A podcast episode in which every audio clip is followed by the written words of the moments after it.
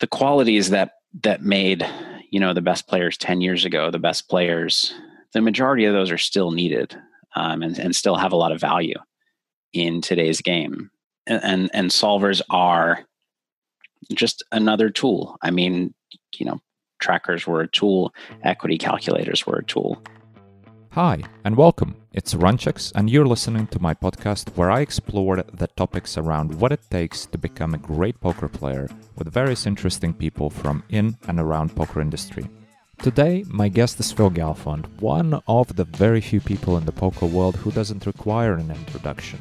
We talk about what qualities make Phil a great poker player, what's his decision making process like, how does he think through the hand? How does he handle the stress? And of course, how does Phil see the future of the online poker? What are some of the biggest dangers that the industry is facing and what can poker sites do to overcome those? And yes, we also talk about the Galfond Challenge. So far, Phil finished and won two of them. We dig deeper into how Phil managed to overcome the huge early downswing against Veni Vidi to come out on top. And there's so much more. I hope you will enjoy this conversation. Phil, so happy to have you on. Thank you for coming. Yeah, thank you for having me. And uh, uh, for those watching, you've I, you've been uh, asking me to come on for a while. I agreed to it a long time ago, and then I kept uh, being busy. So thank you for your yeah. patience. Well, I mean, thank you for being busy because you being busy is entertaining mm. for all of us, right? Because yeah. Uh, it's busy for a good cause. Um, speaking of being busy, so where are you now? You you're back in uh, the states? I am. Yeah, I'm back in Las Vegas. All right. So now, for the first time all year, really just busy with uh, Run It Once work. It's been a it's been poker uh, all year uh, up until like well a month ago. All right. Well, so many topics to talk about. I think let's talk about the challenge. Yeah because that's the fun one. And then we're going to discuss the poker industry and all, all the changes and what you're doing with the site. But so you were pretty much a poker player for like half a year. Yeah. Yeah. It was very, uh, very fun. I missed poker a lot. Um, and even, you know, over the past few years, I've been spending so much time on Run It Once. Um, still played some poker here and there. Um, would go, you know, up to Canada or down to Mexico for a month and play uh, a little bit, uh, and then would would play the World Series. But realistically, like it, it, there's a big difference between doing that and taking it very seriously and and getting you know very competitive and and working on my game and things like that. So it was it was something that I I knew that I missed, but I didn't know quite how much I missed it until uh, until it happened. Right. So when you thought about okay, let's have a challenge, let's get people to play me regularly. Mm-hmm. Um, mm-hmm. Obviously, you went for the high stakes. You went for something that's going to be not only interesting for you, but also entertaining. So you know, kind of killing two birds with one with one shot. But how did you feel about it? Like, I'm I'm just thinking, if I was in your shoes and I would be away from regular poker for a while, and I know that yeah. the game moved on. I know I hear stories about all these guys uh, just going crazy, study, study, study. How did you think? Like, okay, I'm gonna basically tell anyone, tell the best ones, let's play, and I can win. I didn't know that I could win. Um, I I mean, I felt very confident that I could get close um, with enough study. And I actually didn't study as much as I thought I would. I thought I, I had a lot of time to prepare, but um, but there was Run It Once work to be done. So uh, when I when I I guess I'll I'll take a step back.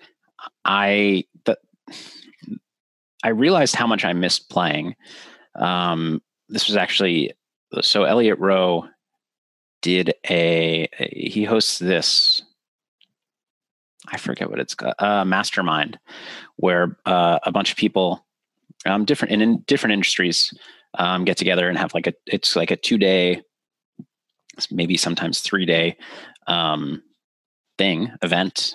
Uh, and he did it in Las Vegas, and he invited me, um, and usually charges quite a bit. He invited me uh, to come along for free because he wanted me to try it out and he thought I would like it. And uh, in it, you everybody gets like there's a lot of group discussion, but then everybody gets their turn kind of uh, in front of the group. And um, I guess just to sum up, you talk about what's going on in your life, what uh, you know, things that are going well, things that are going not well, things that you want, and then it kind of opens up for feedback from everybody else. Um, these are a lot of people who uh, there there were several poker players there, people that run businesses, uh, a lot of other things, and so you get a lot of different perspectives. And you know, I talked about running the poker site and the training site, and I talked about um, you know playing poker and I don't really remember everything I talked about, but what what happened when I kind of opened when when it opened up for discussion is uh, almost everybody said, and these are people who were not not the poker players, although they said it as well, but actually more more strongly the the non poker players did. They said they said you know when you talk about the business, you're you are talking in a you know normal way that that most people would talk, and when you would talk about playing poker, you lit up. And it was just so obvious to them that that was what my passion was. And that was um, kind of what i needed to be doing. And so after that weekend i had i didn't have any decisions made. I, I had resolved to find a way to play more poker. And when i thought of the the challenge it was really exciting to me because it was a way that i could play poker but still help the business uh, rather than just playing poker and ignoring the business and let you know uh, and, and, yeah letting it fend for itself um, letting my team fend for themselves. So um, yeah when the idea came together i was really excited because i got to find a way to do both. Um, and so that's uh, i knew i knew before i thought of the challenge that i wanted to play more poker and i uh, needed to figure out a way to do it. And the challenge idea kind of came along. As far as you know who I or, or being confident I could compete. Um, I definitely did not, uh, you know, have any kind of confidence. You know, I thought I thought I after some study could be a favorite against these guys. I certainly didn't didn't know like didn't have a lot of confidence that I would be, um, but I did have a lot of confidence that I could get close. Uh, I really felt that way, and with the uh, with the site promotion, with the fact that you know I was going to get better as I played, um, and and the fact that you know when I opened it up, I didn't know what kind of players uh, challengers I would get. Um, I think because like I, I was I was only going to play so many matches. You only have so much time, and I was, you know, hoping to get a lot of offers, which I did.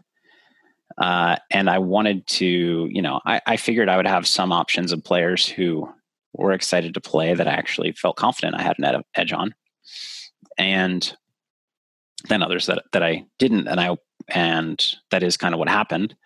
And I thought for the kind of uh, well for the the show, it would be good to get a mix of of kind of different types of players, um, and so that's what I that's what I ended up choosing um, you know the the the invite to to reach out to me and propose a challenge was open, but you know it was up to me to choose uh, who I went with, and uh, I certainly didn't go with the the softest.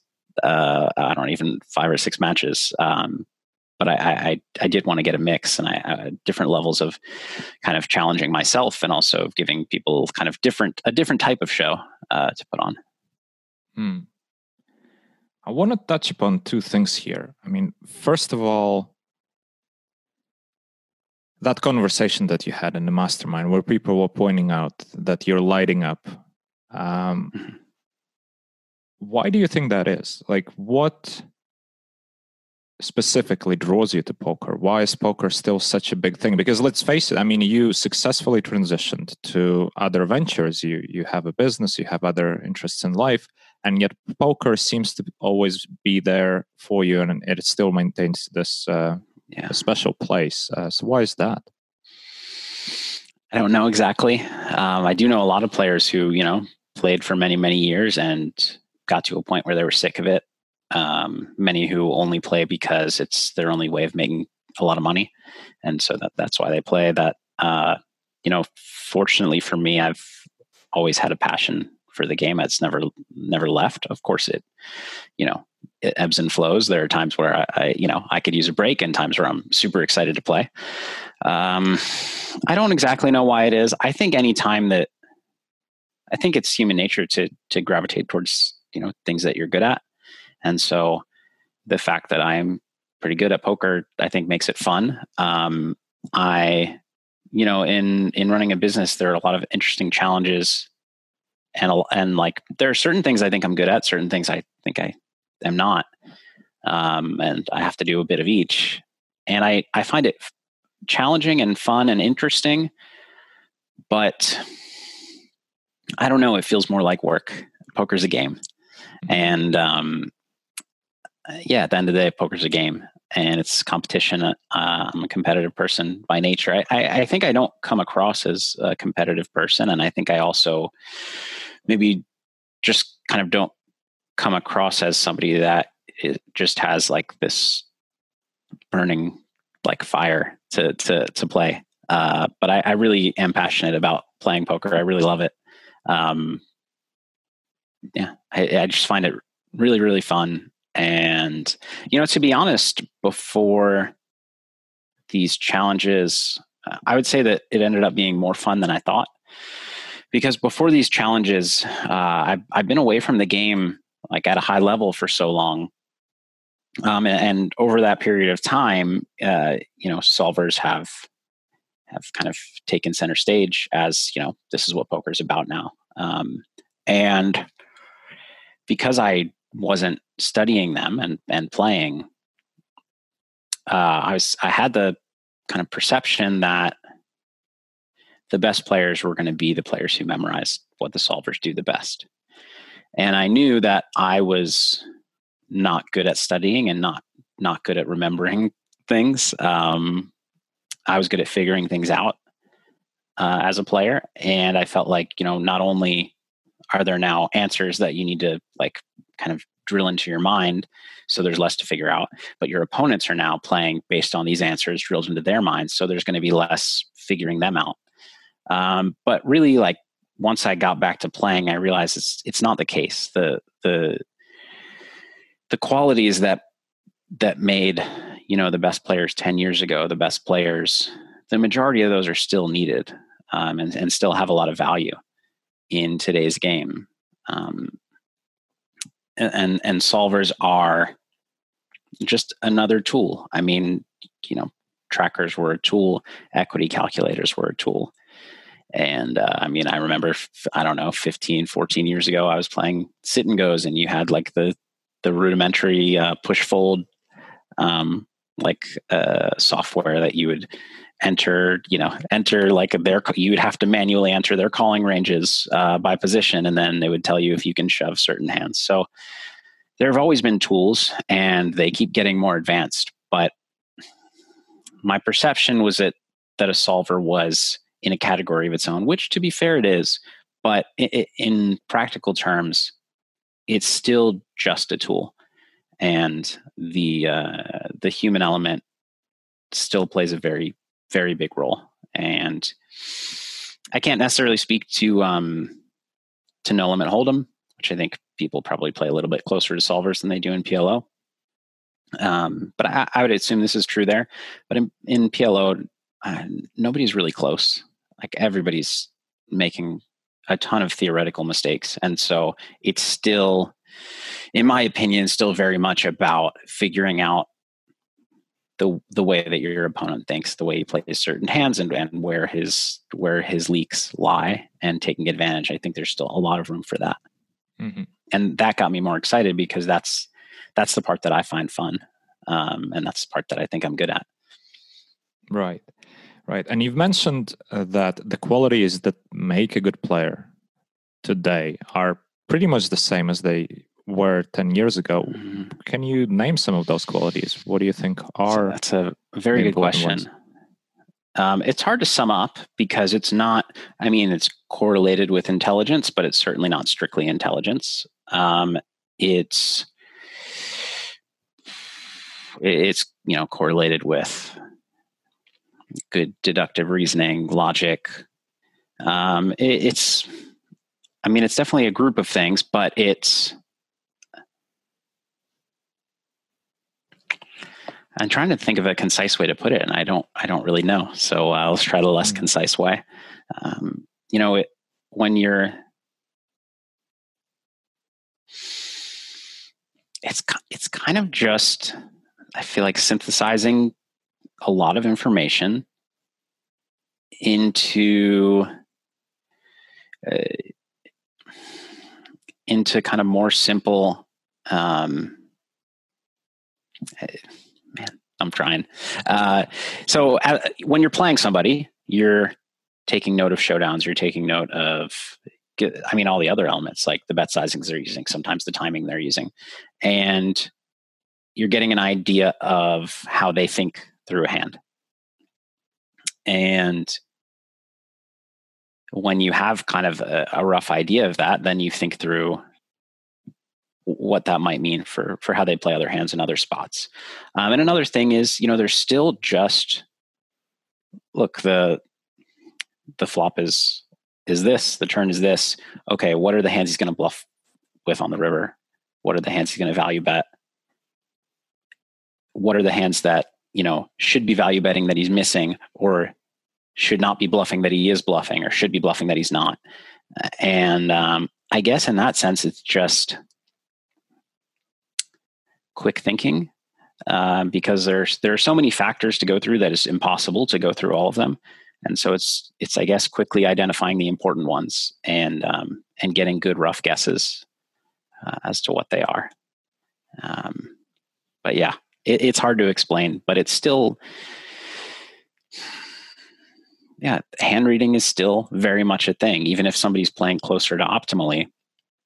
The way the board runs out, not not all boards are equal, and you know when you're studying a solver and you are studying a specific board and you get a good idea of bluff frequencies on that run out, a board that looks somewhat similar, um, things can still be quite a bit different. And maybe you face a smaller bet size on the flop, or maybe the turn got checked through this time compared to another time that everybody still has to use their minds to to give it their best shot at a balanced strategy. And in some cases, that would mean, you know, bluffing with a hand that's like feels too strong to bluff with or is uncomfortable to bluff with and in some cases it means making a value bet that that's pretty scary or you know is unnatural um, and so players leaks will come from you know first of all you know maybe not not realizing how large of a difference there is between this spot and the the model in their mind and then also come from emotional decisions uh, even at the highest levels i think um, where you know it's easy to say if if if I give you a hand and I give you 30 minutes, uh, even without a solver, but just 30 minutes in pen and paper, yeah, you could probably come up with you know, okay, so I probably have you know this many of this hand category, and you know what, I do need to bluff this hand that that feels too strong to bluff with, but in game you're you, you don't have time to figure that out, and it's very easy to say, oh I mean, I do have a lot of strong hands here. It's hard for me to have weaker than this, but like I probably win so often when he's folding anyways. So I'm just check and it's over. And then that, that player doesn't bluff enough in that spot. And it doesn't mean that player doesn't bluff enough overall. They could over bluff uh, overall, but there are spots where they're not going to. And so I think, yeah, figuring out uh, and it always has to be a rough guess because it's too hard to do in detail but figuring out all those kind of dynamics and the type of hands your opponent's going to show up with and based on that which direction they're more likely to make a mistake in um, i think is important uh, very important. And it just no matter how much your opponent studies it, those things are going to be there. Mm-hmm. interesting. There's a few things i want to expand on here. Um, first of all i, I want to ask you do you think far ahead in the hand? Say, when you're on the flop, are you actually considering all sorts of variations? Uh, short answer is yes, but I, I, actually think, if anything, I do a little bit too much of that because mm-hmm. um, eh, it's very easy to get caught up in like. I think actually that's how I make some mistakes. because I will think, for example, you know, uh, if I bet this hand and I turn this two outer, it's going to look super deceptive and I'm going to stack him. So like, I really want to bet this hand that maybe shouldn't bet. And I like, I, will end up making a play like that for future street deception on rare turns or rivers, um, which is not enough of a reason. I think it's important to think ahead, but the, the, the the level to which I think I should think ahead and, and where I should stop is let's make sure I'm covered on on a certain number of runouts in both my you know checking and betting range or my raising and calling range. Um, I think going too far beyond that is is well, at least for me personally, I, I end up making more mistakes than than than extra good plays. Right, right. And what about your memory? Because you keep saying that you pay attention to the bet sizes, the timing tells, how people played a hand in a specific situation. Would you say mm-hmm. that you are actually pretty good at remembering what happened in the match?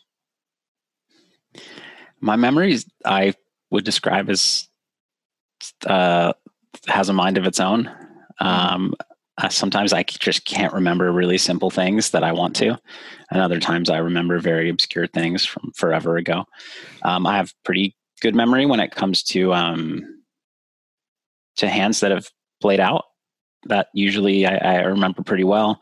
Um, things like, you know, what a what a betting range looks like in a solver on a certain run. I'm I'm terrible at remembering. Mm-hmm. Uh, I do think that you know all the things I just went into about like, well, reviewing showdowns from opponents and getting an idea of how they play. I think a lot of that is uh, subconscious for me, and I kind of get like I can tell you that I have a like I feel that I have a good idea of how ActionFreak thinks through a hand and how he plays, but I don't think I could describe it to you. Mm-hmm. So that that's yeah, that's the best way I can explain it. Sort of intuitive for you. Mm-hmm. Yeah. Um, interesting. Yeah, interesting. And I mean, I just want to kind of summarize what I understood from what you're saying because it's. Yeah. I, I firmly believe that you know you basically pointed out all of the things that I believe as well to be hugely important, nice. and yeah. uh, namely, you know, the, the the one of the key things you've mentioned is the time constraint. Give 30 minutes to a guy. Sure every decision can be trivial or somebody can overthink and then they go really obscure. But within the time constraints of the hand you have to make a decision and you have to simplify the information that is available because to be honest there's way too much information you have to yeah. boil it down to what's important now boiling down to what's important is difficult when emotions play a role mm-hmm right? So staying calm throughout. And I think that was one of the uh, things that you were really good at throughout the challenges so far, that you didn't let the emotions dictate you know the the course of play i mean potentially it happened before you took the break against Venividi, but you know mm-hmm. apart from that period of you know a few days um, we didn't see at least on the outside we didn't see that affect you and sure, it did. I mean, you're not yeah. a robot. Of course, it yeah. did affect you, but potentially it might affect other people slightly more. And oftentimes, as players, we don't even realize that it has an effect. But because of the time constraint and of you have to simplify information, you have to make a decision based on this simplification emotions cloud your judgment very often and mm-hmm. and you know you you simplify in a way that suits your narrative very often when you're emotional. Yes. Yeah. Well said. You. Uh, it's easy for a player who, you know, loves to value bet thinly to come up with a reason to to value bet thinly. Yeah. Um, exactly. Um, I th- I think that for me, um, you know, it's hard to know uh, how other players feel during a hand. I think. Uh, well, I, I'm very calm from a I don't know. I don't really like get angry. Uh, like from that perspective, I'm pretty calm. I think uh, I would guess that my emotions during a hand, like my excitement or fear of making certain plays, I think probably are about average.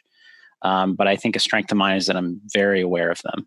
Um, they're like I always can tell what I'm feeling, and usually, maybe not usually, but often can catch it in, even during a hand, and say like, you know, oh, I want to check here. Okay, hold on. Is it really right to check, or you just want to check?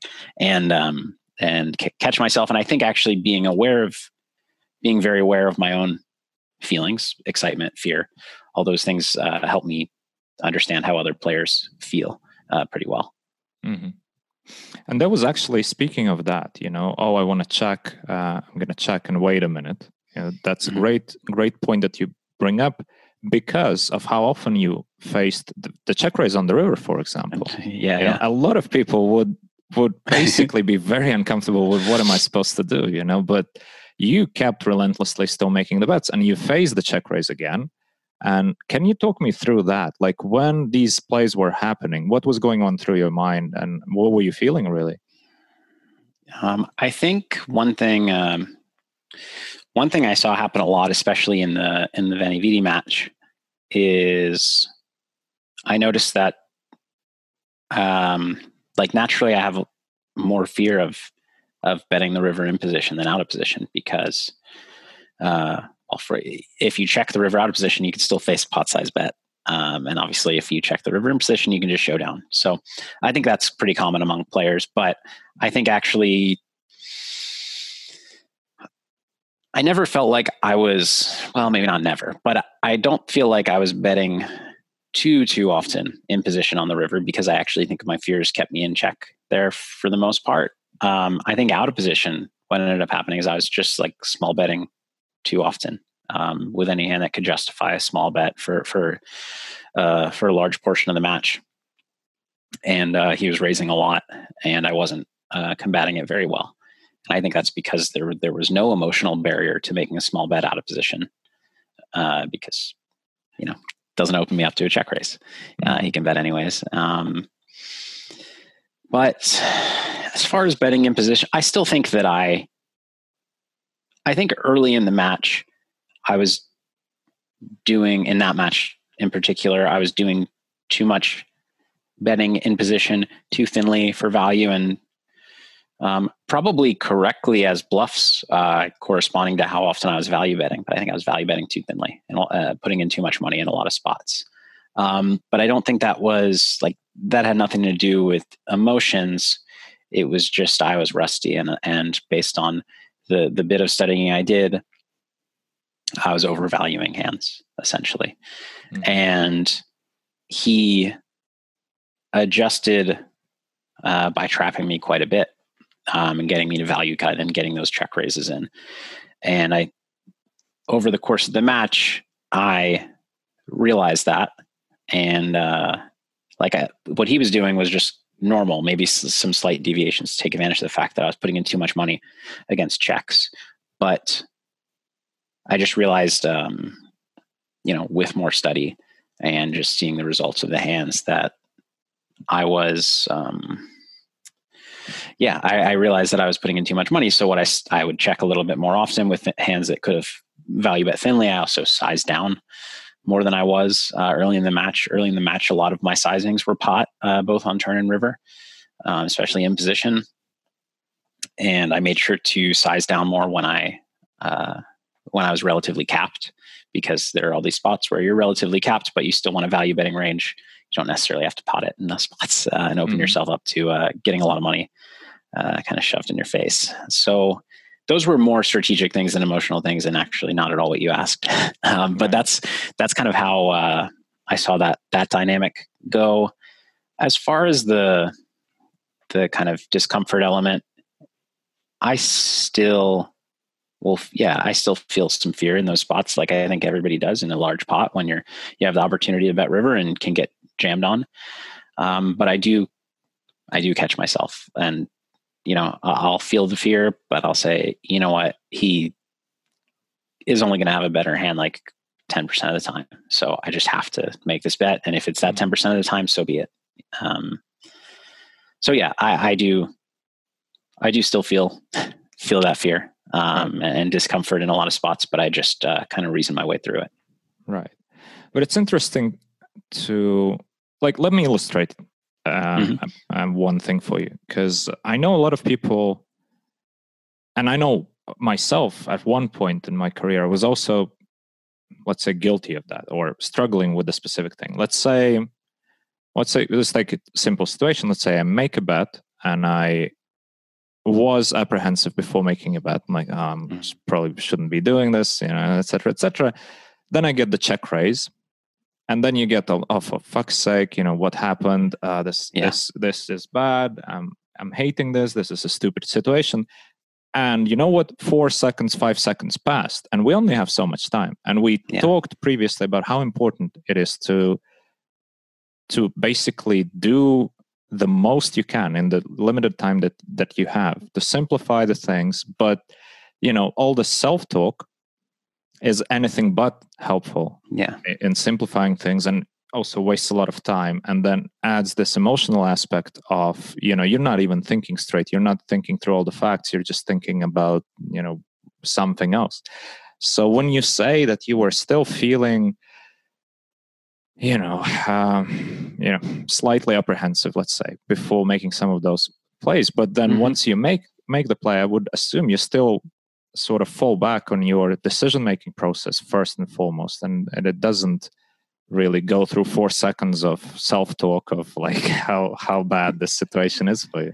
Yeah, I um. No, I think if anything, the mistakes that I made in those spots have been like the the whole time the whole time I'm timing down before betting, I'm like really really on the fence. I'm like I don't I don't know if I should bet this. I, and then I bet. Um, the mistakes that I make often are I get check raise and I just snap fold because I was like, mm. I shouldn't have bet. Like this is one of my thinnest bets. I shouldn't have bet. Um, but I, I usually catch myself before that happens. I don't. I guess I don't. I guess maybe I have a, like a second or two.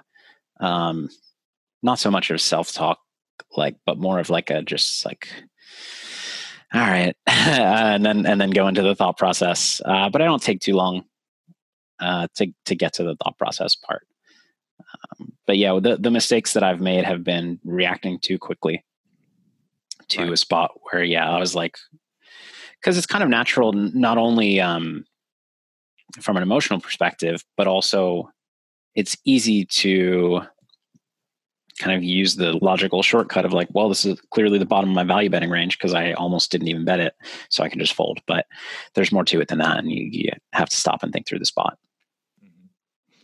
Mm-hmm. All right, I feel like we talked about the sort of micro scale, you know, mm-hmm. the one decision, one hand type of thing. Uh, obviously, slightly talked about you know the course of a day, for example, when you are going to have some emotional um, you know swings let's say emotional swings throughout the day but what was so special about your challenge is that it's basically five days a week your breaks are pre-scheduled so regardless of how bad the day before was you're going to be playing. And i think for a lot of people that is a big problem you know because to switch off from one day to another come back fresh and uh, stay focused on the thing. The worst thing that can happen is you have your day off some four days from now and you have to keep playing and you know that that day off is not coming. You don't have a fallback. Um, how did you deal with that it was hard um, but i think you know equally hard for my opponents at least i'm i actually went into it thinking it was not going to be that challenging a schedule because you know we with the Veni match we only played four hours most days. Sometimes we played five, but it's mostly four hours a day, five days a week, which is I mean it's twenty hour work week, but uh, which is nothing. But obviously they're studying in between, and I I actually still don't know. I don't know if it was the the nature of the challenge because it was strictly scheduled and because it was on a big stage and, and because it was so intense for those reasons that it was so draining or if heads up PLO is more draining than I remember it from mm-hmm. five years ago. But it was hard. It was draining. Um, I was I was exhausted at the end of every day. Even before the end of the session, I was exhausted. Um, so that that aspect uh, in and of itself was was difficult. Um, and then, like you said, the emotional aspect. I'm I don't generally tilt too badly, um, but I am. I do like to take days off if I'm not feeling optimistic or not feeling good, which you know will happen, of course, when you when you lose, um, and you don't really get that option. Obviously, we have some. Uh, there were some days off on both of our sides that that we each paid for, um, but it was hard sometimes going back in the next day, especially the way that the challenge started. Um, but you know, I I found for myself that the I found the challenges incredibly stressful and uh, demanding emotionally outside of the hours of play. But while I was playing, I found that I was able to let all that go and just play.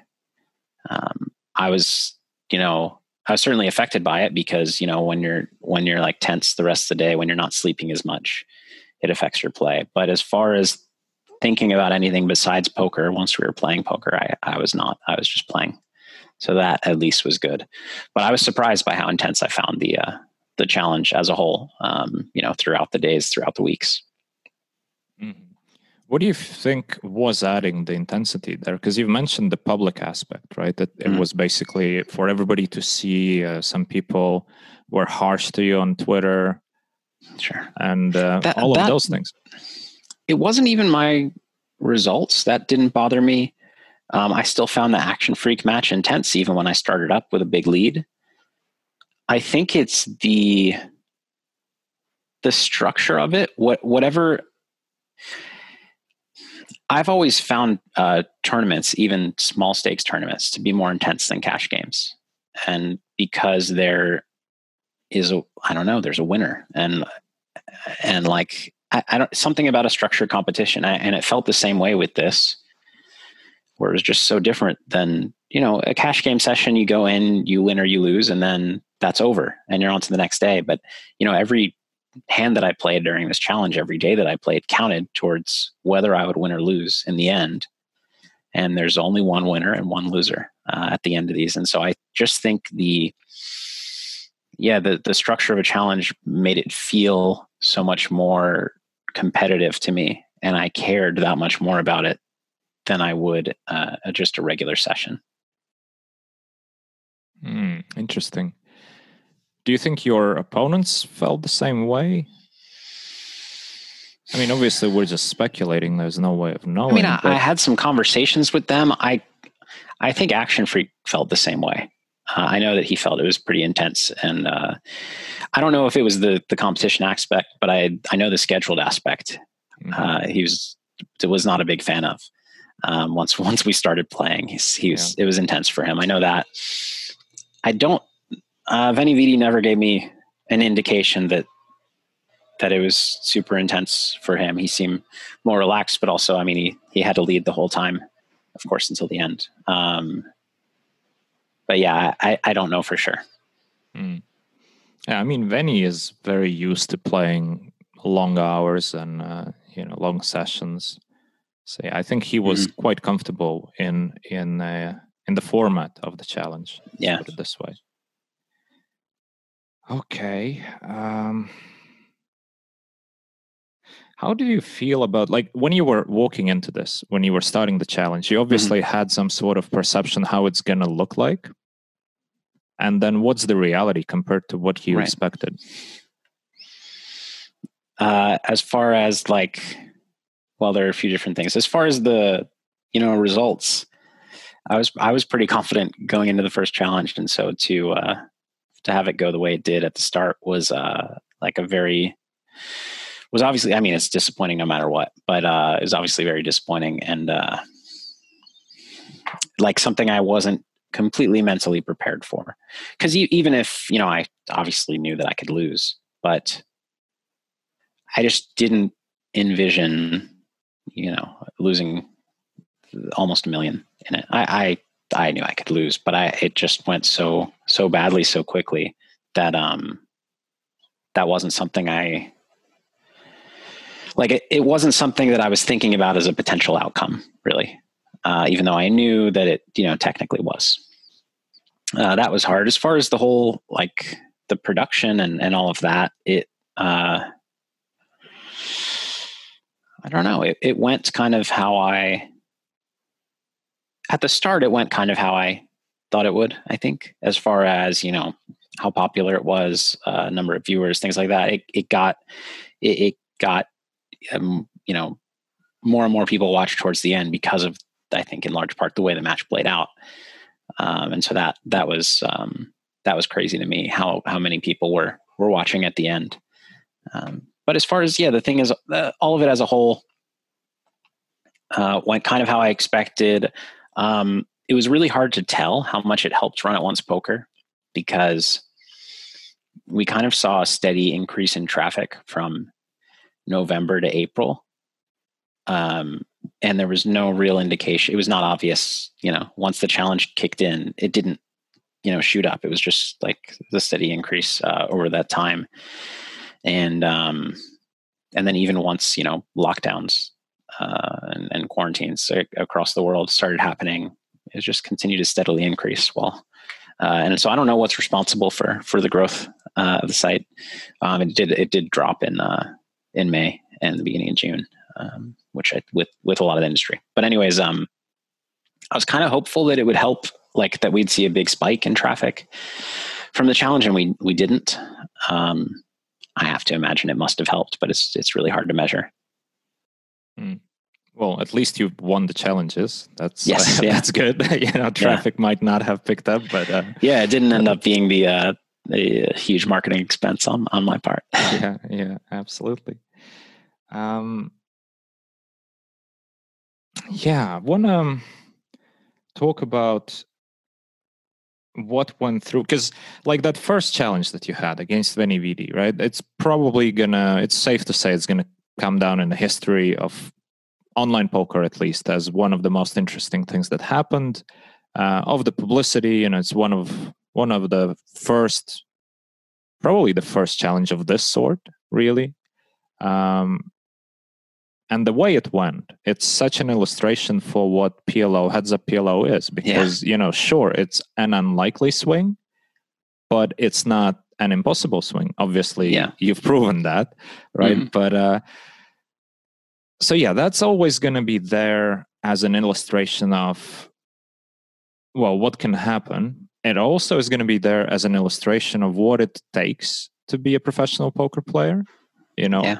on any level to be honest you know because okay on your level it happens to be a million dollar swing.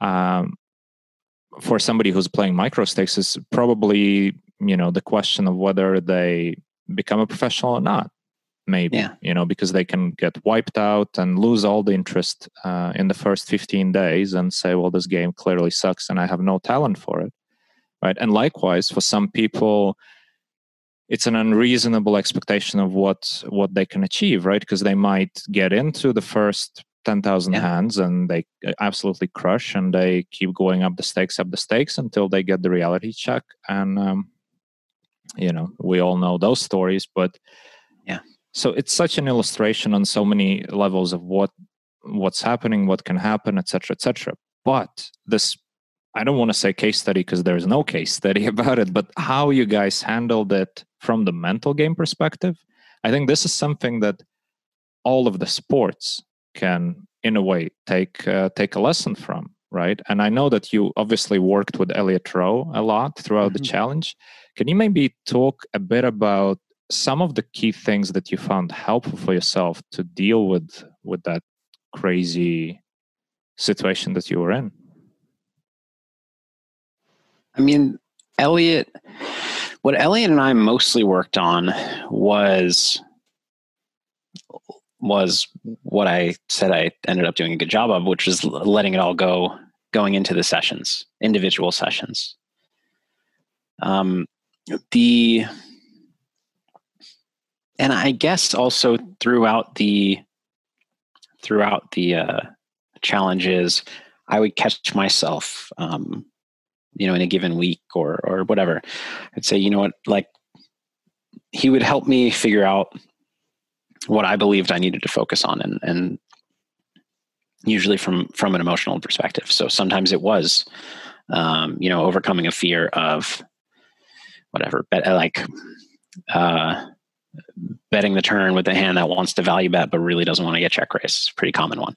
Um, whatever I was feeling at that moment, and and during the Veni Vidi challenge, there was a lot of those because um, because things were going so poorly for me. Because every time I I, you know, I felt like I did this. I just saw a huge hand, and every time I, you know, bluffed, it didn't work. Like, so there was a lot of that.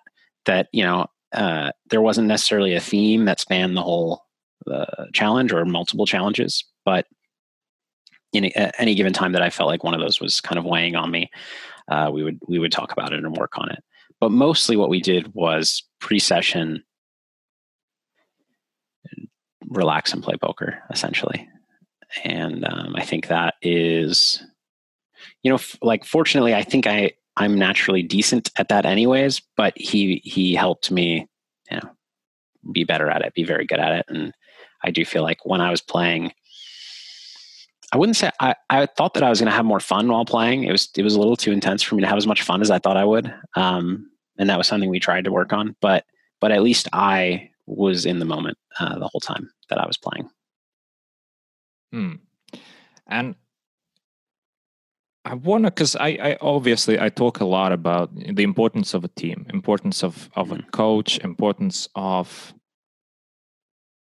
well yeah just a team in a simple simple way right and a lot of people seem to undervalue that aspect and because sure. when you say that the things that elliot helped you with you're naturally quite all right at mm-hmm. um, and to you it's natural that even though i'm all right i still need some extra yeah. push i still need some extra supervision uh, can you expand on that like because throughout your career you've been um, you know getting coaching from other people. You've been coaching yourself you know you you're yeah.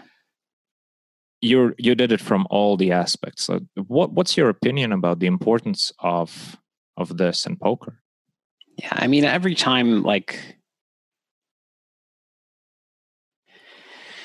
I don't think I don't think coaching is necessary, but I think that like all of the biggest, you know, leaps in my career have come just working with friends um, I you can you and even friends who are you know maybe playing even significantly smaller stakes or are not not nearly as good as you a lot can be gained just i don't know exactly what aspect it is but just like even if you're explaining things to them which i get through you know training videos and have for so many years um, and through some friendships uh, or you know they're explaining things to you or you're both trying to figure something out together. Um, there's something about getting all of the thoughts that are inside your head out um, and you know and sometimes like in or you have so many ideas um, and so many things that you're like trying to process let's say from a solver trying to to learn um, and you know synthesize all this information um, and while you have all these ideas in your head you you don't really know if any of them are right. You just have a lot of ideas that make sense to you. But if you can get them out even to somebody who's it doesn't have to be a player who's better than you. It can be of course it helps but you get those ideas out to somebody or a group of people and you get a consensus about some of them. Okay this idea this seems to be right or or you get some shot down and explained you know why why you're not right. Um it's really helpful to have like and it's never certainty because even if you know three people agree on on like some idea of a, a right way to adjust in general to the population. Um, you still might be wrong, but um, it's something about like not just the ideas and the things you learn, but having some more confidence to kind of tuck that away is like, okay, that's something I basically know. Now I can move on to to learn other things. Um, I think that's really helpful. Um, I have always kind of sought coaching because for me, I guess I at every point in my poker career, I thought that I had a lot of career ahead of me. And it just always makes sense that if you pay a little bit now to accelerate your growth as a player, um, it's just going to pay dividends over the next two, five, ten years, um, but like very easily. Um, so personally, I always sought coaching. Um, I wouldn't even say I've had that many coaches, but whenever uh, I don't know when I tried when I transitioned like forever ago from uh, sit and goes to no limit cash, I just sought out um, a few coaches just to like kickstart that uh, that transition. I guess with PLO, I mostly watch training videos, but um, but either way, I've always just invested in in learning. Uh, for that reason, I think most people should. If you're not if you're not planning to stick around poker for a long time, maybe it doesn't make as much sense. But if you are, and you can afford whatever level of coaching that that makes sense for your bankroll, it's just mm. like almost always, unless you have a bad coach leading you in the wrong direction, it's always going to pay dividends. Yeah. But even if you're not sticking around for long, then the question is why not quit today? Why stick yeah. around for another six months? Just just leave. Yeah, and that's actually usually the reason that somebody's not going to stick around for long is because they're playing for the money and they don't love the game.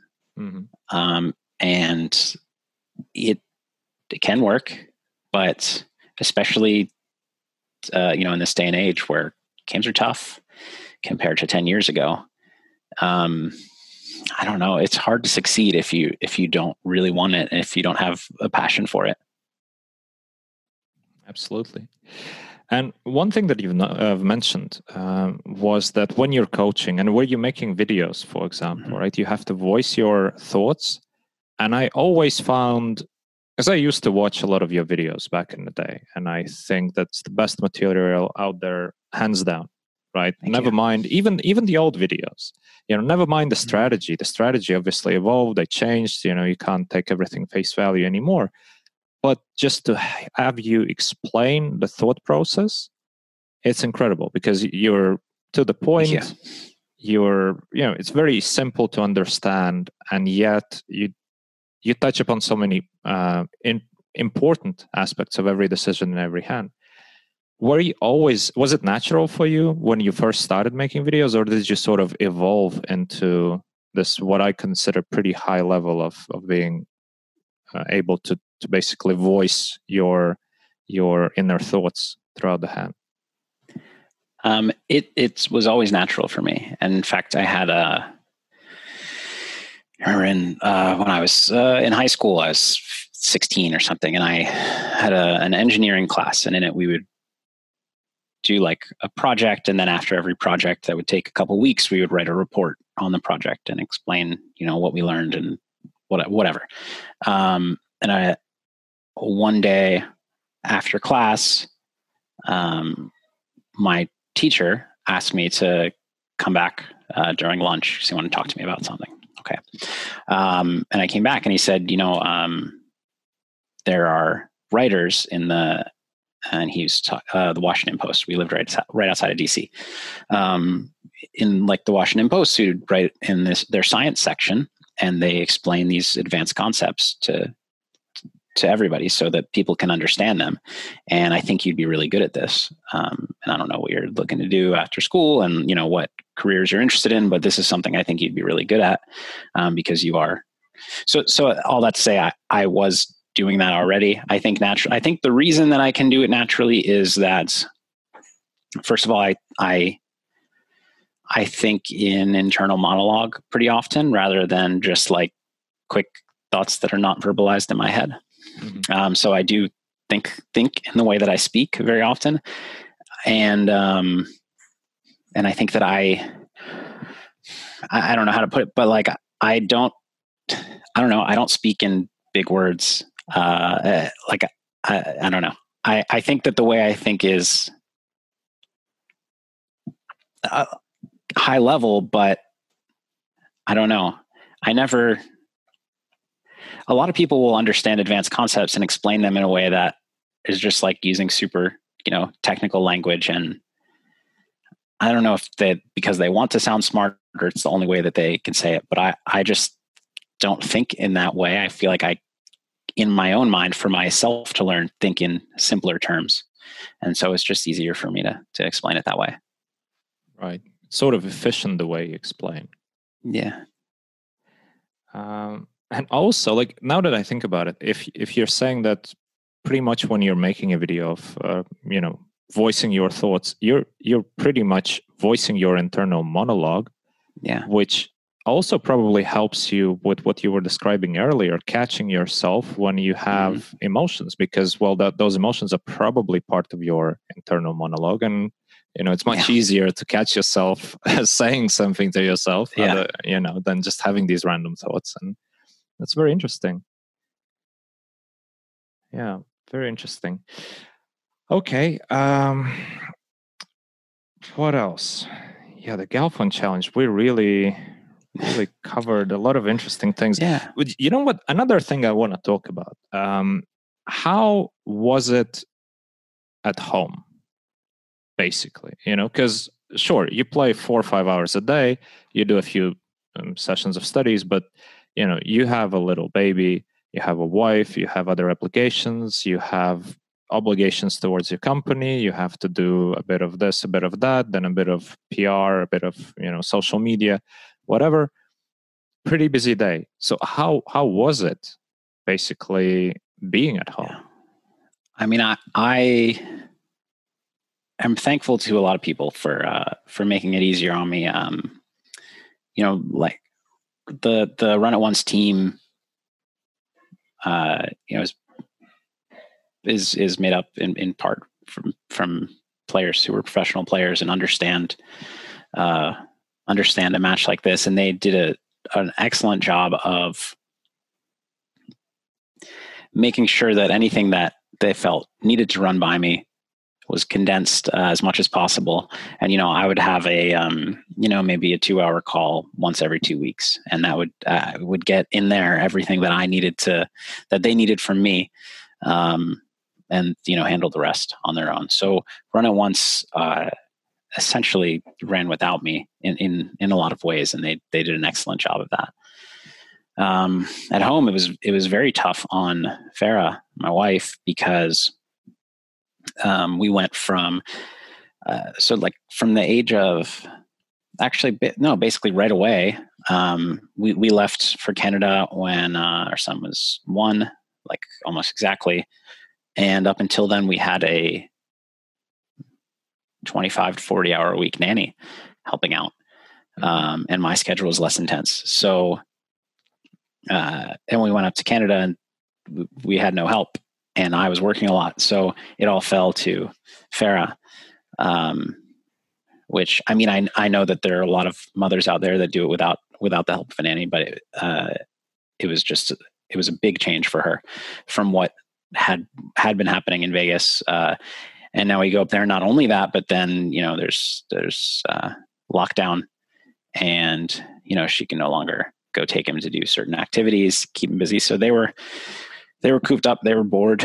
Um, and I actually, you know, before we started all this, uh, we had a conversation and was basically, it's easier for me to work when I have like a, a structured uh, time frame. It's not like, oh, we'll see what happens today. Maybe I'll stop at this hour. Maybe, you know, if you need me, let me know. Um, and so when we started, it was just like, all right, until wake up at 6 a.m. till 4 p.m. I'm on my own. I can do whatever I need to do.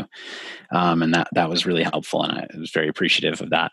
Um, then, you know, I spend the evening with them and help put them to bed and all those things. Uh, but once uh, a couple months in, she was really struggling. Um, just, you know, they're basically sitting in one room all day with him and uh, they, uh, they, they, they needed some help. Uh, and so I, towards the end of the the Veni challenge, uh, and then onward, um, I was I was working a little less. I was studying a little less, essentially, mm-hmm. um, which was okay because you know, like most of the studying I needed to do was not so much opponent specific, but was just like getting caught up on theory that I, uh, which I was able to by that point. But mm-hmm. yeah, I would I would quit earlier. Um, and and actually, it was kind of flexible at that point. Some days I was like, I can't stop today. Sorry. And other days I was like, oh, the match is over. I don't really need to do much now. So I'll go help out. Um, but so yeah, uh, she was very supportive. Obviously, you know, sometimes days were rough on her and, and I would, you know, come in and, and help where I could. Um, but also obviously the start of the first challenge was tough on, on all of us. uh, just because of the results themselves. But um, yeah, I don't know. I, I'm I have an understanding wife. Uh, I, it's not easy, you know. It's it, it's not easy to go from wake up, pre-session prep, play, study, now take care of a baby, and then mm-hmm. go to mm-hmm. bed, like with no real downtime. Like we we would have maybe literally one hour of we eat dinner while watching TV show and then go to bed. So like there was not much downtime. That was hard, but you know, lots of people have have to work a lot and have kids to take care of, and yeah. um, it definitely it definitely makes it you know a little harder than it was before before being a dad, but uh, mm. well worth it. yeah, absolutely. Yeah. And can you switch off? Like when when you actually go to the family, how good no, are you at switching off? I'm pretty bad at it, and that's something that um I've talked to Elliot about trying. We've tried a little bit, but I haven't made much progress there. Uh, I'm bad at switching off for sure. Um, always have been, and it's it's worse actually now that uh, I have a business. As a poker player, it was hard to switch off, but when you run a business, you actually just can keep doing things. I guess with poker, you can keep studying on your phone, but but but like it's different with a business. There are always more things to do, and always like you can think of ideas, um, and you can respond to messages that you forgot to respond to, respond to emails. There, there are so many things to do that it is really hard for me to switch off.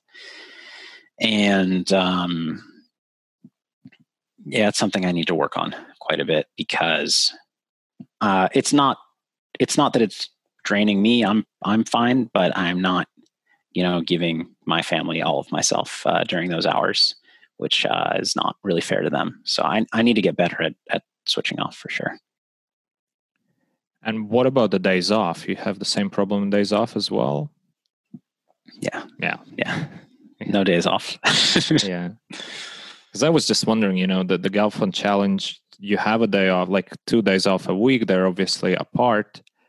How did your day off look like? I mean, surely you were not just chilling and drinking. That's that's obvious. But um, no. Uh, so what what we agreed to is basically the my family gets me one full day a week. So um, I think with the uh, maybe all the challenges, we would usually take Wednesday and Sundays off. And uh, Wednesdays is when I would do Run It Once work and study. And Sundays, I would not do any of that. I would just be with the family. So Sundays were the official day off. Um, but of course, you know, your mind's still going. You still respond to emails on your phone and things like that. Right. And what about the schedule because you you had to wake up at six in the morning every day. Um, did you maintain a consistent schedule, or did you struggle to to keep it consistent? I did. Uh, at the very beginning, I struggled a little bit, but no, I kept it consistent, and it was not. I mean, it was hard in that I, f- I feel like actually one hour would have helped a lot because I would like get up at six, sometimes six thirty, and I, and like I always felt rushed to get to the 8 a.m. start. Uh, so I think a little bit more time would have been good to wake up a little bit more. But of course, you know, my opponents in Europe have have uh, the problem on the other end where mm. they're staying up late to play, and you know, it's pros and cons to each. Um, and I, I did like, I, I don't know, I would, I, I didn't feel quite ready usually at the start, but I was tired by the end. So had we gone, had we gone an hour, pushed it an hour back, I don't know how I would have done at the end of the sessions. Yeah, yeah. And were you always maintaining sort of a, a strict, not not a strict, but a consistent schedule, or were you more of a typical poker player who who is all over the place with the sleeping schedule? Up until about three years ago, I was always all over the place. Uh, no schedule whatsoever. Um, usually, you know, going to bed at I mean like five six a.m. and sleeping until two p.m. and stuff like that. But um, I it's it's gone back and forth because like when it's World Series poker time or I'm playing poker for a month, I'm I lose my schedule. But uh, outside of that, like again for the same reasons, because um because Merlin's Poker is headquartered in Malta, and if I want to have meetings with those guys, it's got to be early in my morning. Um, actually, like initially when when we first started and got the office out there, it was late at night. I would stay up late. Um, and they would wake up early, and, I, and that's when we'd have our meetings. But um, for the last couple of years, it's been yeah Mm. I mean, 8 a.m. meetings usually, sometimes earlier. So Yeah. I've been on a pretty good schedule, on and off, but but for a couple of years. Hmm.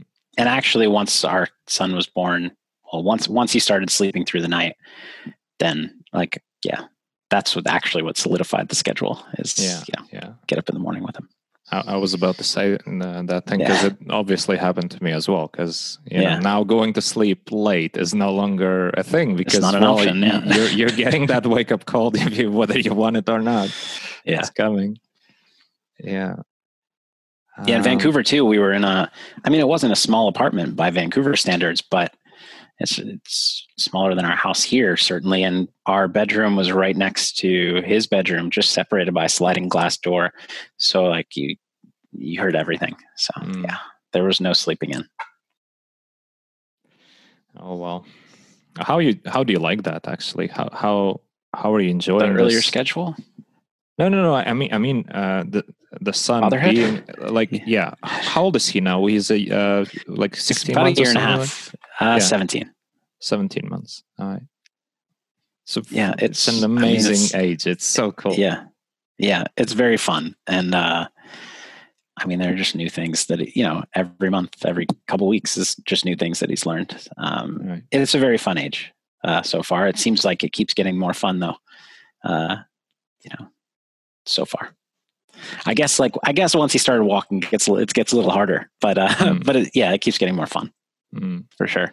Uh, I enjoy it a lot. I mean, I don't do. I mean, I I am with him a lot. I don't do the brunt of the work because I'm doing the brunt of other work. But um, you know, it's it's fantastic. It's it's exhausting because, like I said, even if I'm only you know watching him for a couple hours a day, it's at the end of doing a lot of other stuff, um, and there's not much much downtime. But uh, it's you know, it's what everybody seems to say, which is that it's really hard and it's uh, completely worth it. It's just just true. yeah, yeah. Yeah. Are you already thinking about when you're gonna start teaching him games? By I'll- games, I I'll mean probably- like cards, yeah, yeah. you know, chess, Monopoly, whatever. I don't know. I, I guess I. So yeah, we have we have two nieces that live here, seven and three, and I'm because I'm trying. I don't know off the top of my head when when he'll be ready, but um, like I feel like our three year old niece is a little too young to to be taught any kind of serious games. I don't know if your experience is any different, Well, my, yeah, my I don't- son's I don't know. only like 21 months old right now. months, 20. Yeah. The only thing Yeah, I d- I don't know. Yeah. 'Cause- but 'cause, uh, like, yeah, I'll definitely be teaching him games. yeah because i'm already kind of looking forward to to it because i remember my grandfather uh, used to teach me cards and uh, and chess when i was i don't even know i mean like probably three maybe maybe younger even and i i loved it it was just uh Yeah. you know whenever he's back from work um bring out the cards i'm sort of worried about it because uh you know my my office is at home so like Yeah, like for yourself as well right and uh, Yeah. you know it's one thing to tell your wife listen uh, i'm working this is the office it's another thing to try to tell your you know four year old. Toddler yeah. yeah. oh well anyway fun fun times phil let's talk about a bit um, your company i feel like we we really kind of went through a, a lot of the topic of Galfond challenge right i I'm, I'm pretty happy to find out all, all these things that you talked about. Well, So what if- it's the proper split because I've mostly been a poker player this year. right So, exactly. But Run It Once poker site right? First of all i don't i don't think we need to go into too much detail about the things that you already extensively talked about about your ideas. Why did you get into this etc etc and i think most people who at least read up about it all support you and all think well this is a great initiative and it's great to see you taking it on yourself to basically give a poker site for poker players by poker players. It's a great idea. Now there's a lot of a lot of challenges ahead for poker industry and today in fact you you made a post on Twitter Uh, do you want to talk a bit about that? Like, what do you think are the challenges facing the online poker industry from the poker player's perspective, right? And yeah, yeah. So let's just let's just go there, and we'll see where this leads us. Yeah, I mean, I think the biggest challenge is in order. Uh, first is uh, AI botting, uh, real time assistance software. The second is um, as good players get better, as uh, there become more and more good players, the uh, recreational players are losing faster and more consistently.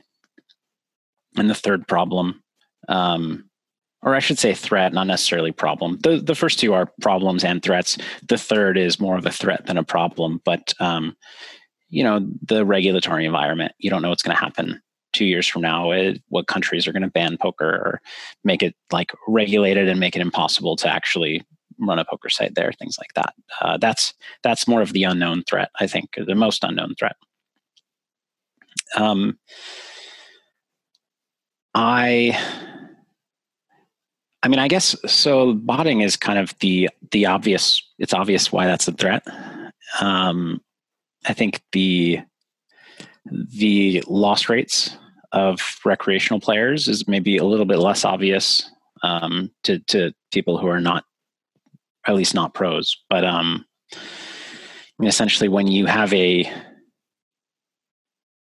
when you have a very high loss rate uh, compared to standard deviation, you're going to lose very consistently. You can run, you know, variance calculators, and I think a lot of people don't realize, you know, when you're sitting at a six max table with one recreational player and you're winning four big blinds per hundred, he's he's not losing four big blinds per hundred. He's everybody everybody else, you know, he's losing the twenty that everybody else is making. If you're all and then also the rake that you know your actual win rate's not four it's it's whatever let's say six and you pay two big blinds in rake so like that's all coming from him uh, so you, you have a, a modest four big blind win rate um, and that means that, you know, he's, what is he losing? 30 big blinds per 100 there. And that's actually like a pretty, I mean, actually, that oftentimes it's worse than that. Um, that's a like pretty conservative scenario, even for for a you know pure recreational player uh, at mid to high stakes. And yeah, when you're losing 30 big blinds per 100 at a game that has a, I don't know, 150 big blinds uh, per 100 standard deviation, and you play for four hours, like you're going to lose a lot. And the, you know, people that play for fun, like pe- people play blackjack, people play slots, people play roulette. And they know, most of them, that they're not a favorite, that in the long run, if they play, you know, a million hands of blackjack, they're going to lose unless you're counting cards. Um, but they still win a lot. You know, they're the house edge in some of those games is three percent, and you know they still come away with a lot of winning days. They they can do some like you know betting things to to chase losses and actually have more winning days than losing days. Um, but in poker, even if they come in knowing that they're an underdog to to pros, it still becomes a lot less fun if they lose seven out of eight days or uh, like 12 out of 12 months. Um, because that's what's going to happen if, if they're playing any like decent volume um, over the course of a month with with that kind of loss rate they're just almost always going to lose. And it, when when the recreational players stop having fun they find another recreational activity uh, to do. And uh, that that that's really bad for poker uh, for obvious reasons. So i think that you know, 15 years ago, uh, pro win rates were higher often, but recreational loss rates were lower. It's because the ratio of pros to recs has gone up and up. Um, so, yeah, uh, all that to say, it's in the best interest of online poker as a whole to uh, reduce these loss rates or increase standard deviation and variance to a point where um yeah where where where recreational players are having fun and, and having more winning experiences more often Mm-hmm. Um, and a lot of people equate that with um, meaning that I want pros to win less, but um, it doesn't necessarily have to mean that. It often means the opposite. It it means that their deposits are lasting longer, and therefore there are more of them in the player pool, and it means they redeposit more often, and therefore there are even more of them in the player pool. So, yeah, you you would be winning less from each individual one per individual session, but um, but on the whole, it's a good thing for the economy, and it's not an easy thing to figure out uh, how to do that as as you know a, an operator, how to structure the game in that way. And actually, we have some some interesting ideas that I'm very excited about um, that actually get to see a little bit of when we launch our sit and goes um, to combat things like that. But um, yeah, I think that's a very big threat that a lot of people don't think about. Uh, however, I still put botting above that in the number one spot um, because I think that and that's the threat everybody is, is talking about uh, because you know it's scary.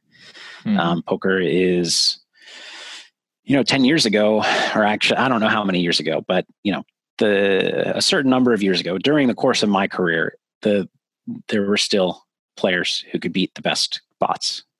Um, and that's not the case anymore. Uh, the best, you know, the best bot is unbeatable. It doesn't matter how good you are uh, of a player, you just can't beat it.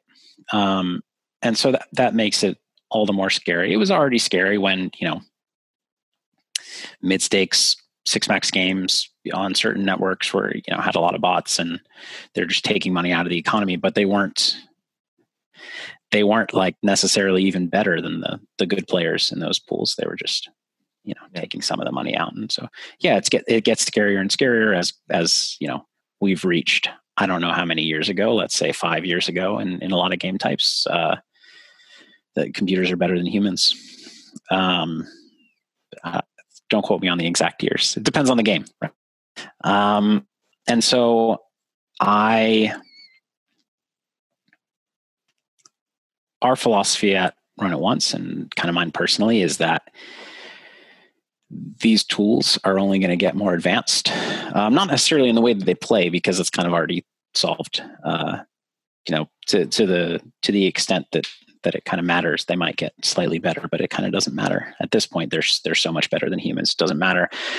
But um, you know, obviously, they have a lot of incentive to the developers who are who are creating bots or the people that are hiring them too and then running them have a lot of incentive financially to keep staying a step ahead of detection methods and and prevention methods and things like that.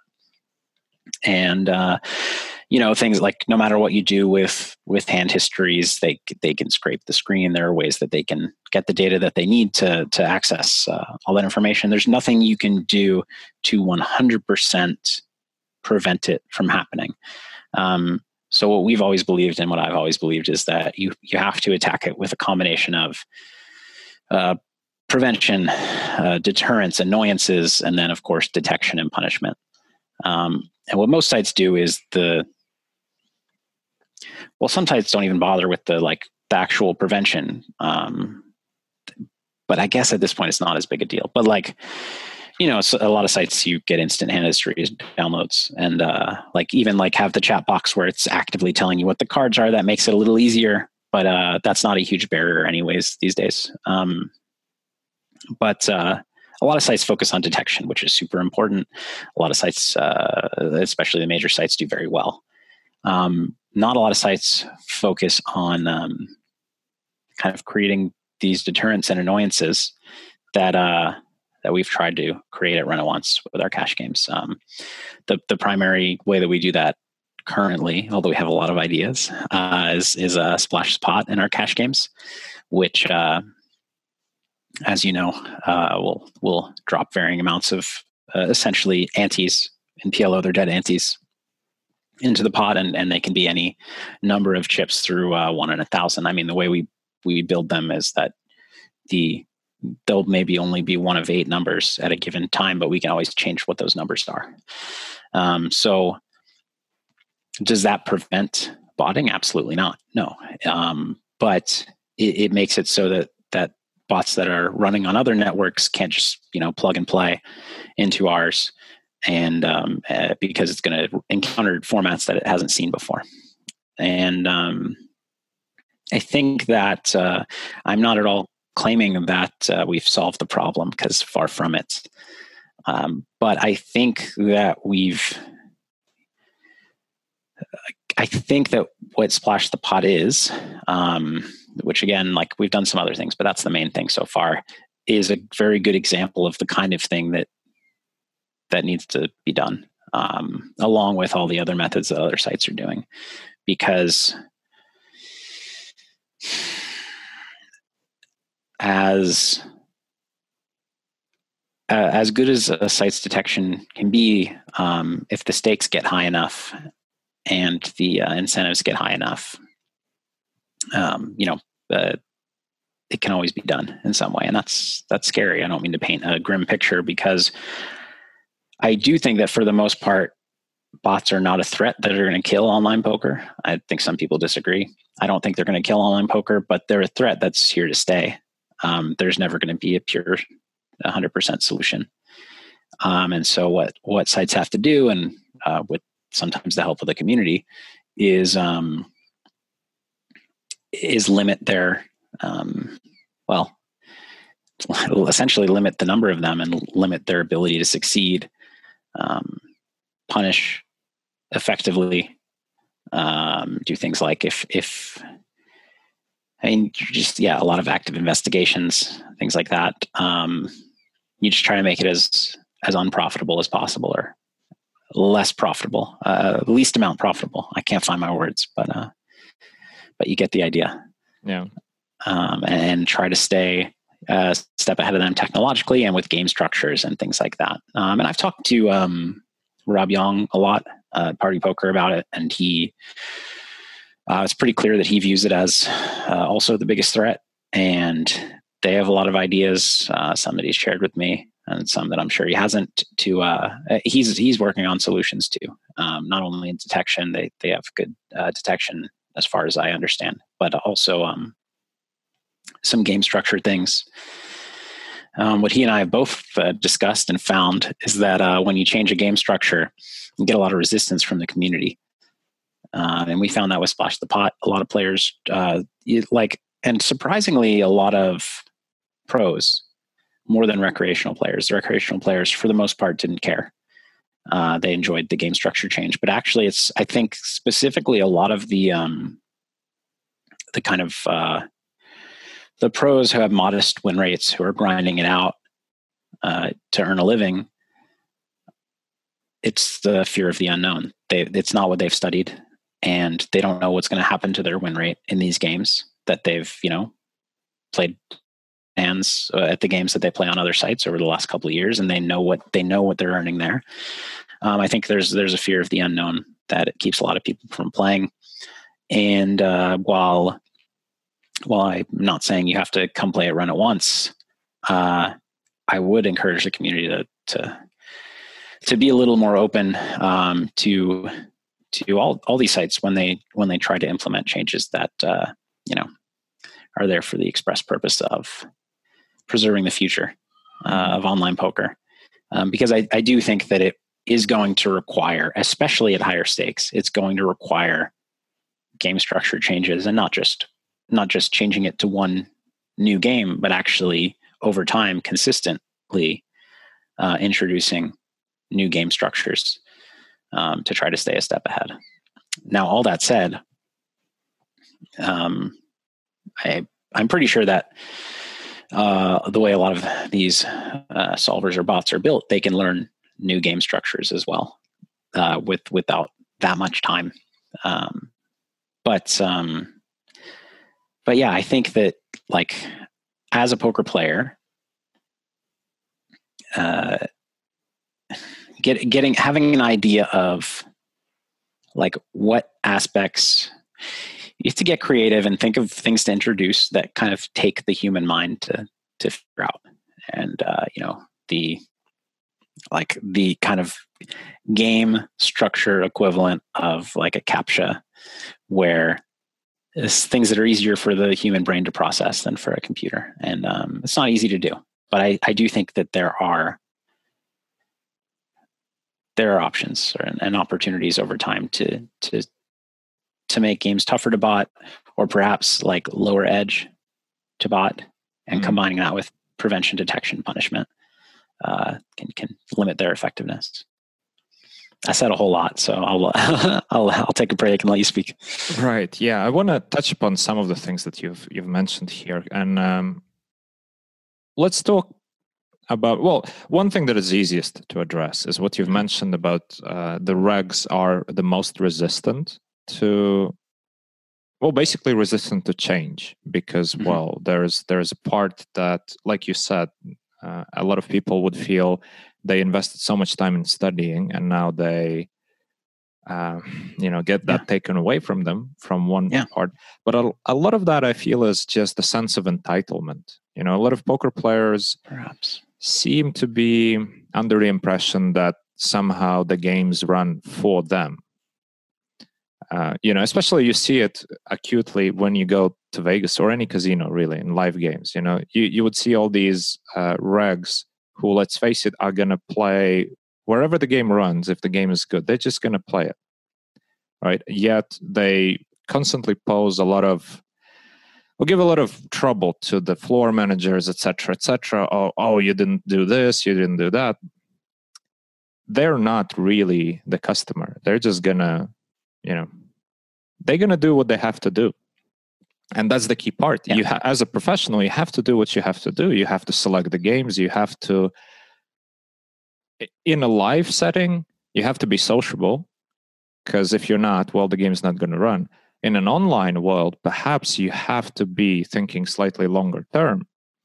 Because the things that you've just illustrated you know the the, the threats that we're facing the reality is if nobody does anything well then you know whether you like it or not as a poker player you're not going to have a job. If nobody does anything well then it's going to be taken away from you once and for all basically right? So what's more important is what do the recreational players want? How do we figure that out? I mean you guys are obviously trying to trying to understand the mind of the recreational poker player but because in the beginning you said that you know a lot of people would be recreational blackjack players or recreational poker players. A key difference there is even if if uh, you know you're losing in both settings you're losing in the blackjack you're losing in poker the reality of blackjack is such you know you're you have a house edge or the house has an edge and um, that's about it. That explains everything. Mm. So you know you're gonna get in there, and the game is not in your favor, and you're gonna lose, and it's all good. If you play poker, you basically lose because you're worse than the other guys. And if, like you were saying, you know, if you lose like 17 days, eight days, nine days, 20 days in a row, well, you're just bad, and it's yeah, it's not, not a pleasant thing. It's not fun. I mean, a lot of people who play poker or, or who play these games in general, even if they play a losing game like blackjack or slots, like uh, a lot of them have a competitive spirit uh, of sorts, and and the element in poker is going to attract even more people with a competitive spirit. And if you crush their competitive spirit because it's mm. just you know they they are just so clearly outmatched and uh, and losing so often, and they never get. It doesn't take much, you know. Like, uh, and I guess this is me uh, projecting a little bit or making assumptions, but you know, I, I believe that it doesn't take much. You know, you have a losing day, you have a losing week, but two days that week you won. And on one of those days, you hero called the river with king high, and you were right against a tough player. Like you only you you need some moments but you don't i mean you don't need all all of the moments to go your way. You don't need half the moments to go your way. You just need some winning moments and some experiences where that given day or that given hand you won. You you were the better player for that hand. Um, i think that's i think you do need that uh, absolutely i don't really blame um, I don't blame players for advocating for the things that they want, even if they're pros. Um, and actually, I do think one one key element here that I think uh, is kind of a common misconception is that a lot of the players who play relatively high volume, and this includes a lot of people in the you know like poker in poker forums and on you know poker social media and, and interacting with people. Um, and you know a lot of your higher volume players a lot of those players are small losers over the course of time. Um, i think people tend to view it as like there are these players who get crushed and then there are all these pros. And there's a there's a large chunk of players who are near break even or are you know two big blind losers over time um, who love the game. And you know some of them then become winning players. A lot of them do because a lot of people in that category are really passionate about the game and uh, and you know work on their game and care about it and spend a lot of time on it. But a lot of them don't also. And so you do have a lot of these players who are kind of feel like the same part of the community as what you consider you know uh, top pros to be um, but are actually you know a significant portion of the economy because you, if you have a guy who's losing two big blinds per hundred compared to this guy who loses 30 big blinds per hundred but plays 200 hands a month and this guy losing two big blinds per hundred is playing 25000 hands a month uh, you know indefinitely like those players actually mean a lot to the economy mm-hmm. um, and so it's it's important to listen to and actually usually they want the same kind of things that the pros want. Um, and that's actually one of the like i feel like one of the things i found most is i think actually it's those players and the and the small winners who are the ones who have, have been resistant uh, and who have reacted really well to some of the things some of the changes we made like introducing uh, the legends program which is in addition to splash the pot uh, but a more traditional reward system where the more you play, you level up and you you get cash prizes um, or bonuses or whatever you want to call them. And then we just introduced leaderboards. Uh, just this, well, by the time this airs, I don't know, but um, but very recently. Um, and it does seem like so it is hard to kind of parse all the the opinions that come in. Um, but I guess my only point there is that reaching the i mean you sh- you should try to reach all of your player types but mm-hmm. some of the things that the pros are arguing for um, are things that that that losing players want to um, yeah. but it's just not the, not the pure recreationals necessarily and so it's important to listen to everybody absolutely but kind of where i personally draw the line in like not listening is you know something that is going to very obviously obvious to me uh, like harm the the game long term or like the, the the health of the games long term or something that anything that would you know approach unfair an unfair or unlevel playing field. Those are the things that i kind of don't listen to but otherwise we we listen to to everybody and um it is harder to reach the the pure recreational players because most of the most of the people who join our Discord or who, who we see posting on social media or on forums are going to be in that category of somewhere between pro and small loser. Um, and the, the pure recreationals are not going to be like, yeah, it's harder to reach them. Um, and they're not in our networks uh, necessarily, but we try. Uh, we try. Yeah, the problem of you know resistance to change it's it's a human problem it's yeah. not a problem specific to regs or recreational players. And uh, I realized, you know, when I sort of started with my question, when I said, well, you know, regs always feel entitled, etc., etc., I feel like it might be misunderstood because it, I definitely don't say that we shouldn't speak up as regs mm-hmm. and that we shouldn't be yeah. listened to. We absolutely have to, but we have to be a bit more open minded, right? Because I feel like oftentimes the discussion is very one-sided. The regs just push the the narrative of no, we're not making these concessions. This is bullshit. You're not gonna do these yeah. changes. We hate it. Well, let's yeah. have a discussion about it. You know, if if you really hate it after all the discussion, after weighing all the pluses and minuses, sure, we can listen to it. But you know, I think like as a community, there's a big part of our community that are just not open to a dialogue of any sort of changes because one of the things that kind of makes it difficult for poker players and poker sites to cooperate on some issues is because of this constant perception that a group of like a, a, big portion of our community has that poker sites do everything just to increase their rake. That that is the problem you know whatever poker sites come up with it's always first of all perceived oh you guys are clearly you're just doing it you know for for your own good. Which is not always the case. It's tough. It's tough because you know poker players think sites are trying to get everything in their favor. They only care about the profits which is not necessarily the case. Yes you i mean as a poker site you're supposed to care about your profits yeah. but part of your profits is making sure that you have a business five ten years from now so yeah. you need to obviously take care of of the community and somehow that is lost on many poker players because they yeah. think like well too short term of like ah uh, they're they're just doing this because of x um, i think that i mean i think stars is very interesting because the previous owners uh, i mean it's my understanding that they actually did sometimes sacrifice company profits for the good of poker community, which you could certainly argue paid dividends uh, for them as they mm-hmm. kind of were the most popular site, uh, the players' favorites for a long time.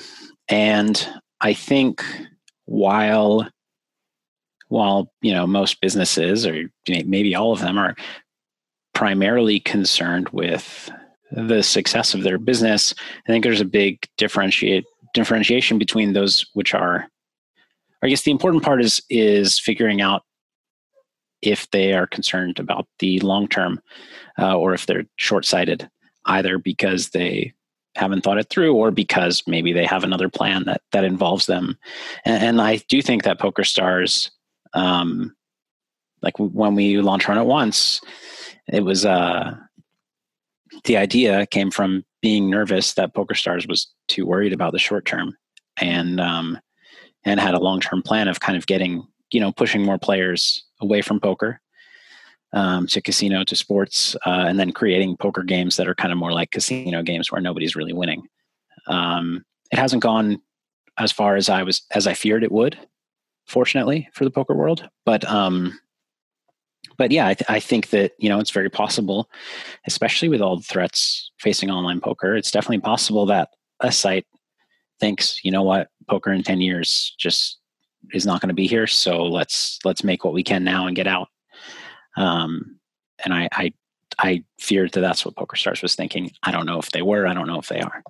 Um, but yeah, I think that like I, I can speak for us, and I can speak for uh, all the conversations I've had with Rob Yong at Party Poker uh, we care about the future uh, of, of online poker and, and about creating a level playing field and about um, you know what's good for the players um, and i don't know that the i don't necessarily know that every decision that i'm not vouching for every decision they make indefinitely um, but i know that his his heart's in the right place for sure mm.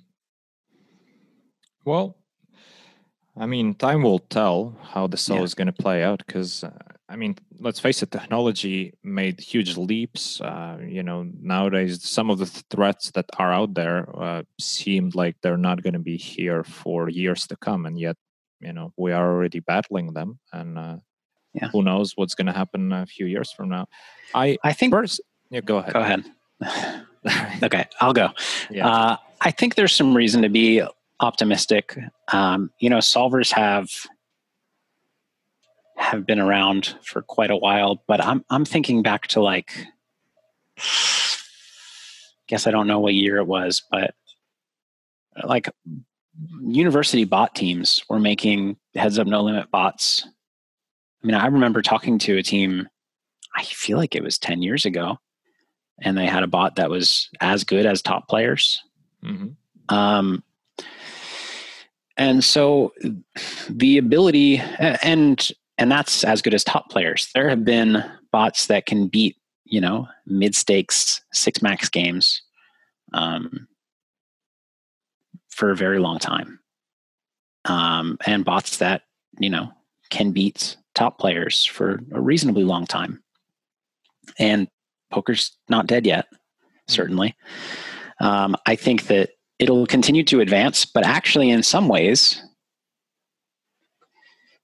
I think we've kind of hit the the the peak.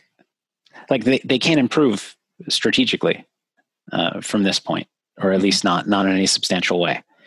So, you know, if we survive the next few years, and I think it's been that way for a few years, and yeah, like basically what I'm saying is I don't, with certainty, know why the situation's not worse than it is, but poker, you know, is still healthy. Online poker is still healthy, still beatable at all levels, mm-hmm. and these threats have been there. And um, you know, it's a testament to how well the sites have done. Um, at least some of the sites uh, combating them. But I, I don't think that we're in a situation like 10 years. We're not in a situation where 10 years from now bots are you know much better strategically than they are now. The the advancements may come in avoiding detection, um, but the the advancements on this on the side of the operators will will come in detection as well, and you know try to keep pace with them. So that, that's a reason I think to be optimistic. Uh, mm-hmm. That if if if bots getting good enough to beat people meant that that it was the end or the end was near for online poker, I think the end would already be here. Yeah. Um, and it's not. Yeah. Another thing to be optimistic about, and uh, I agree with you on what you just said, and I, mm-hmm. I think clearly, you know, we haven't experienced the the end of poker as many people predicted. Um, mm-hmm.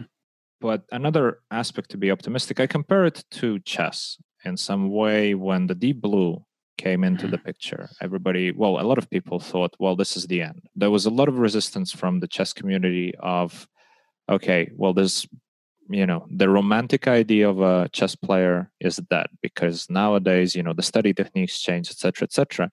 Did it game? Uh, did it make the game worse or did it make it better? I would argue that it made it better because, you know, if we think about, sure, you know, a chess player from 60, 70 years ago could still compete with a chess player of modern age. But in some formats of chess, you know, if we think about like bullet games or or some other types, they probably are not even like it's it, it's not possible. They're not there mm-hmm. because the study techniques are completely different. So I think the same is likely to happen with poker.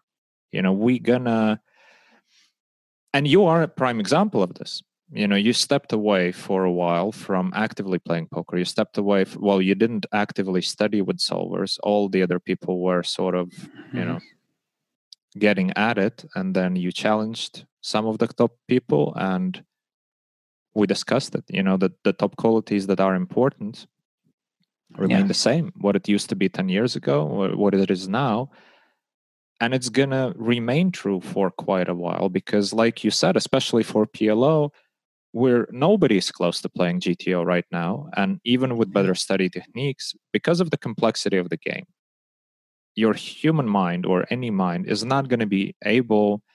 Likewise, it's not able in chess. Like we have all yeah. these chess engines which play a completely different game to what a human be- being can uh, can execute. Yet yeah. there's so much to learn from those chess engines, and so much to learn in a way of simplifying the concepts, uh, simplifying the ideas and implementing it in your decision making process not memorizing. Memorizing yeah. the you know the, the ranges or the situations or the bet sizes is going to only get you so far and that's not very far at all. Yeah. No i'm like one of the things with the challenge and with kind of the future of mm, myself as a poker player is um, I'm hopeful that like I'd like to keep working on my game and keep playing um, as to kind of prove that uh, that it like I know I'm saying working on my game and I have studied solvers, but I haven't studied anywhere near you know any anybody that's playing it uh, professionally in the in the you know 2550 zoom pool or higher. Um, in terms of hours, like not even close. And so I don't know. I I I don't necessarily need to need to beat everybody, but I but I I do feel I've kind of already proved and would like to continue proving that that solvers don't kill the game. They don't make like the game is still the game, and um, it's not about kind of what I feared it was about. It's not about memorization and, and who studies the hardest is going to come out on top necessarily. Uh, poker's still poker, and uh, I like to to uh, kind of that, that's actually a big motivating factor for me to to keep playing and keep playing tough opponents uh, over time. Mm. To uh, to kind of uh, yeah. Well, ho- and then hopefully, if I do that and I say that to the world, uh, that that's proof that it's not just about studying. They'll believe me, because mm. they might just think, "Oh, well, Phil just studied harder than all of them." So right, right. But also, you know, when we say studying, it's such a broad word. Yeah. You know, just because somebody spends 60 hours a week on a solver mm-hmm. doesn't mean they're actually learning things that they, they can implement in game. Right? Sure, maybe yeah. if you play one table, etc., um, etc., et you, you have you always use your time bank or whatever you know but in reality for like the the translation of just looking at the solutions browsing solutions and going through all these ideas trying to memorize and actually implementing them there's quite a gap for that mm-hmm. to happen. So just the number of hours that's not what matters is the quality of the hours you spend. Yeah. No i one thing um uh, and actually, I don't I don't know uh, about either ActionFreak or VeniVidi their their study methods or or their tools, but I do know that a lot of top players out there have custom tools um, that they use to study, and I know a lot of players who I respect believe that, uh, like winning good players that I respect, believe that that's like if if you don't have some if you don't have something that's not publicly available and you're playing against these guys who do that you don't have a chance and i I, I, I don't I don't have anything that's not publicly available. I don't use anything that's not publicly available, and I know that you know I I there's a lot of variance in heads up PLO. I didn't beat either of those guys decisively at all, um, but I can at least compete.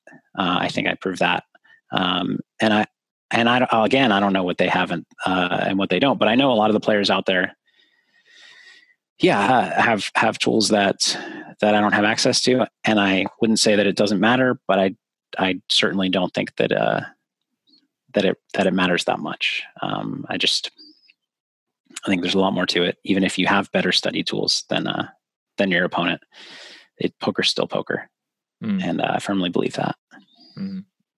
exactly. Especially you know when we talked in the beginning of our conversation about the key traits or the key things that the mm-hmm. qualities that that you need as a poker player um, memory was not one of the top ones. You know having you know notes and whatever is not part of it. You still make decisions. You still have to reason things out. And especially for a game like plo it's too complex for any tool to substitute the process of actually having a good decision making process right? So i think i mean maybe there's maybe if somebody has you know photographic memory that is just insane maybe there's a point at which memory becomes super valuable but uh, at any mm-hmm. reasonable memory strength uh, yeah i don't think it's a big factor. Yeah. And one thing okay let's imagine perfect photographic memory uh, not only do you have to have that, you also have to couple it with being able to figure things out. Mm-hmm. It's just because you yeah. remember something. Because again, we're playing. If the you know if you, you were striving to play just purely GTO without trying to adapt to your opponent or trying to exploit, well, that's one way to go about it. But that's probably not the most efficient way to go about it yeah. anyway. So just memorizing things and uh, in reality for people who are striving to to memorize uh, they're probably slowing them, themselves down. They're obviously yeah. really talented in the way that they can process this information but they probably could have done it more efficiently in a way trying to distill the, the concepts out of the information that they're otherwise memorizing trying to understand why instead of you know trying to memorize what exactly to do. Yeah yeah well said oh well phil um, what else what else i mean i feel like we covered some really really important topics i talked a lot i don't usually talk this much but uh you gave, well, you gave me some open-ended topics. Yeah, I did. I did, but some important topics, and yeah, absolutely. I really appreciate that you, you know, shared shared these things uh, with us, and uh, I think there's almost like two parts to the conversation. You know, the one yeah. part which is going to be, I hope, very useful for a lot of people to inspirational and useful uh, in their own careers, and the other part is an important part. It touches all of us. Everybody who plays poker recreationally, professionally, um, you know, it is what we need to be thinking about. What's the future of the poker? And I don't think we can thank you enough for doing what you're doing. You know, with oh, the promotion you, of ben. PLO, especially like from from my perspective, you doing this, man. I mean, all of a sudden you you bring PLO on uh, on the radar yeah. it's it's a great thing and getting and the respect it deserves yeah, yeah absolutely and the site you know and all of these initiatives and um, yeah it's it's just so great it's uh, it's incredible and uh, thank you very much i appreciate it keep keep doing it man and and good luck good luck with the rest of the challenges when do you know anything about when you guys are restarting no actually so um uh, for the moment, I'm stuck in the U.S. I've actually spoken with uh, Chance about playing our match on um, WSOP.com potentially, mm-hmm. and I've spoken with them about it as well. And it seems like it might be an option. He's very busy right now, so I'm kind. Of, I'm waiting for him to lock in a date, um, and that will probably be my next match. And then after that uh, will depend. I, I, mean, hopefully soon after that, can uh, take a trip uh, up to Canada or down to Mexico and, and play some of the other challenges and, and mm-hmm. knock those out.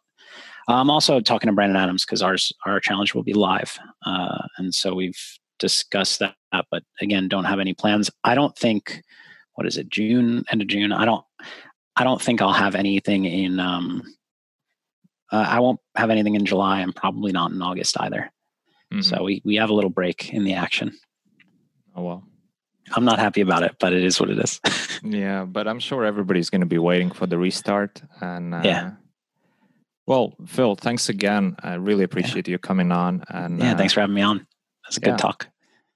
Thank you for listening. I hope you enjoyed this episode.